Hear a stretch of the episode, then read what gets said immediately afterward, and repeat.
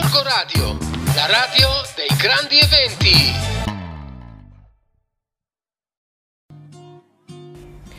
Buongiorno amici da Rossella di familyplanet.it. Dai che ormai l'estate è praticamente alle porte e quindi proprio per questo motivo voglio darvi degli altri consigli, eh, insomma un po' per viaggiare in famiglia con i bambini e questa volta andremo in Umbria. È una regione che davvero offre tantissimo tra dolci colline, natura, città medievali che racchiudono davvero dei patrimoni artistici e culturali tra i più belli al mondo. Noi eravamo andati in Umbria eh, addirittura nel, durante la nostra prima vacanza on the road con nostra figlia che aveva soltanto sei mesi e quindi voglio proporvi qui un itinerario di quattro giorni tra alcune città che sono Perugia, Assisi, Gubbio e Spello.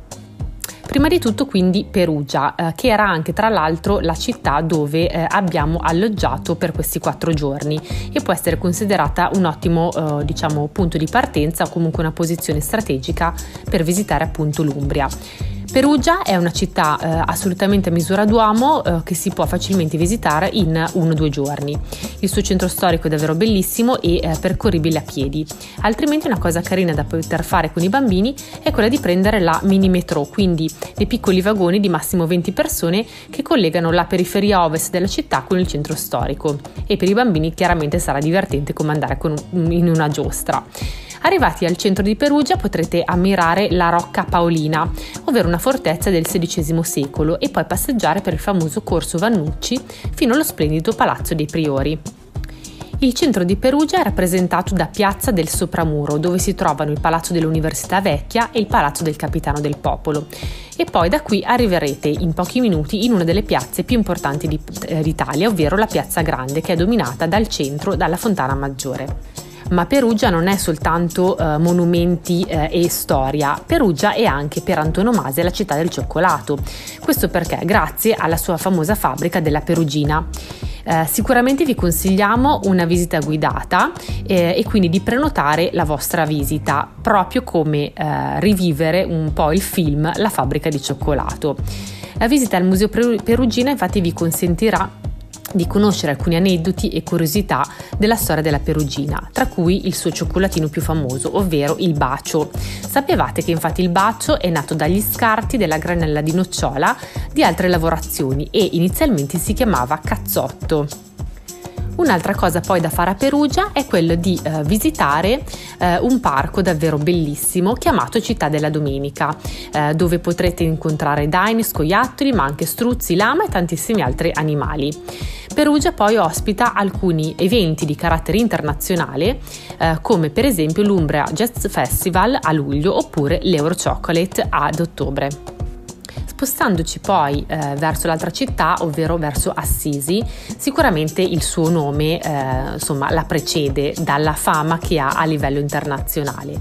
E davvero eh, quando insomma, si arriva su questa strada antica e si guarda questo paese arroccato sul Monte Subasio, si percepisce davvero tutta la sua eh, maestosità. Noi abbiamo eh, percorso, siamo arrivati insomma, ad Assisi percorrendo la cosiddetta mattonata, ovvero un sentiero composto da marciapiedi di mattoni che vuole appunto raggiungere Assisi a piedi. In alternativa si può anche invece prendere l'autobus dalla bellissima chiesa di Santa Maria Maggiore. In ogni caso, ecco, vi sconsiglio di arrivare in macchina proprio nei pressi di Assisi, perché comunque il parcheggio è eh, davvero molto molto difficoltoso. Una volta arrivati eh, alla piazza del comune si può poi quindi fare una passeggiata in corso Mazzini tra i vari negozi di prodotti tipici di souvenir e poi raggiungere la famosa Basilica di Santa Chiara. Qui sono custodite le reliquie della Santa e anche il crocifisso di, eh, di San Damiano che parlò a San Francesco. Poi nei pressi della chiesa c'è anche un piccolo parco giochi e una terrazza panoramica ma sicuramente eh, è la Basilica di San Francesco con all'interno gli affreschi di Giotto e Cimabue che sarà la cosa che più vi rimarrà impressa dalla vostra visita eh, ad Assisi. Andiamo eh, quindi poi nella terza città, ovvero nella città di Gubbio. Gubbio è una città medievale eh, davvero splendida, piena di storie e di tradizione, eh, che tra l'altro per chi è appassionato della serie tv Don Matteo deve sapere che è proprio stata girata in questa cittadina. Per iniziare quindi la vostra visita a Gubbio con i bambini, eh, sicuramente vi consiglio di parcheggiare eh, nel parcheggio a pagamento nella piazza dei 40 oppure eh, nei pressi del Teatro Romano. Il cuore di Gubbio è eh, Piazza Grande, dove vedrete anche il Palazzo dei Consoli con il suo campanone e il Palazzo Pretorio. E poi vicino alla piazza eh, andate poi verso la fontana del Bargello e fate fare ai vostri bambini tre giri della fontana per prendere così la patente del matto, quella che viene definita così. Infatti Gubbio è anche nota proprio come la città dei matti.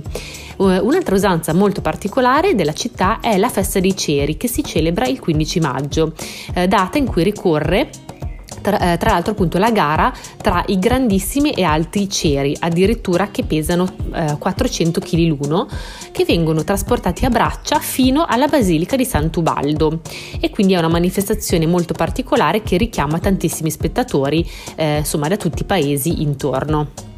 L'ultima città di cui vi parlo è Spello. Uh, Spello viene anche chiamata la città dei fiori infatti io vi consiglio di visitarla in primavera o ad inizio estate.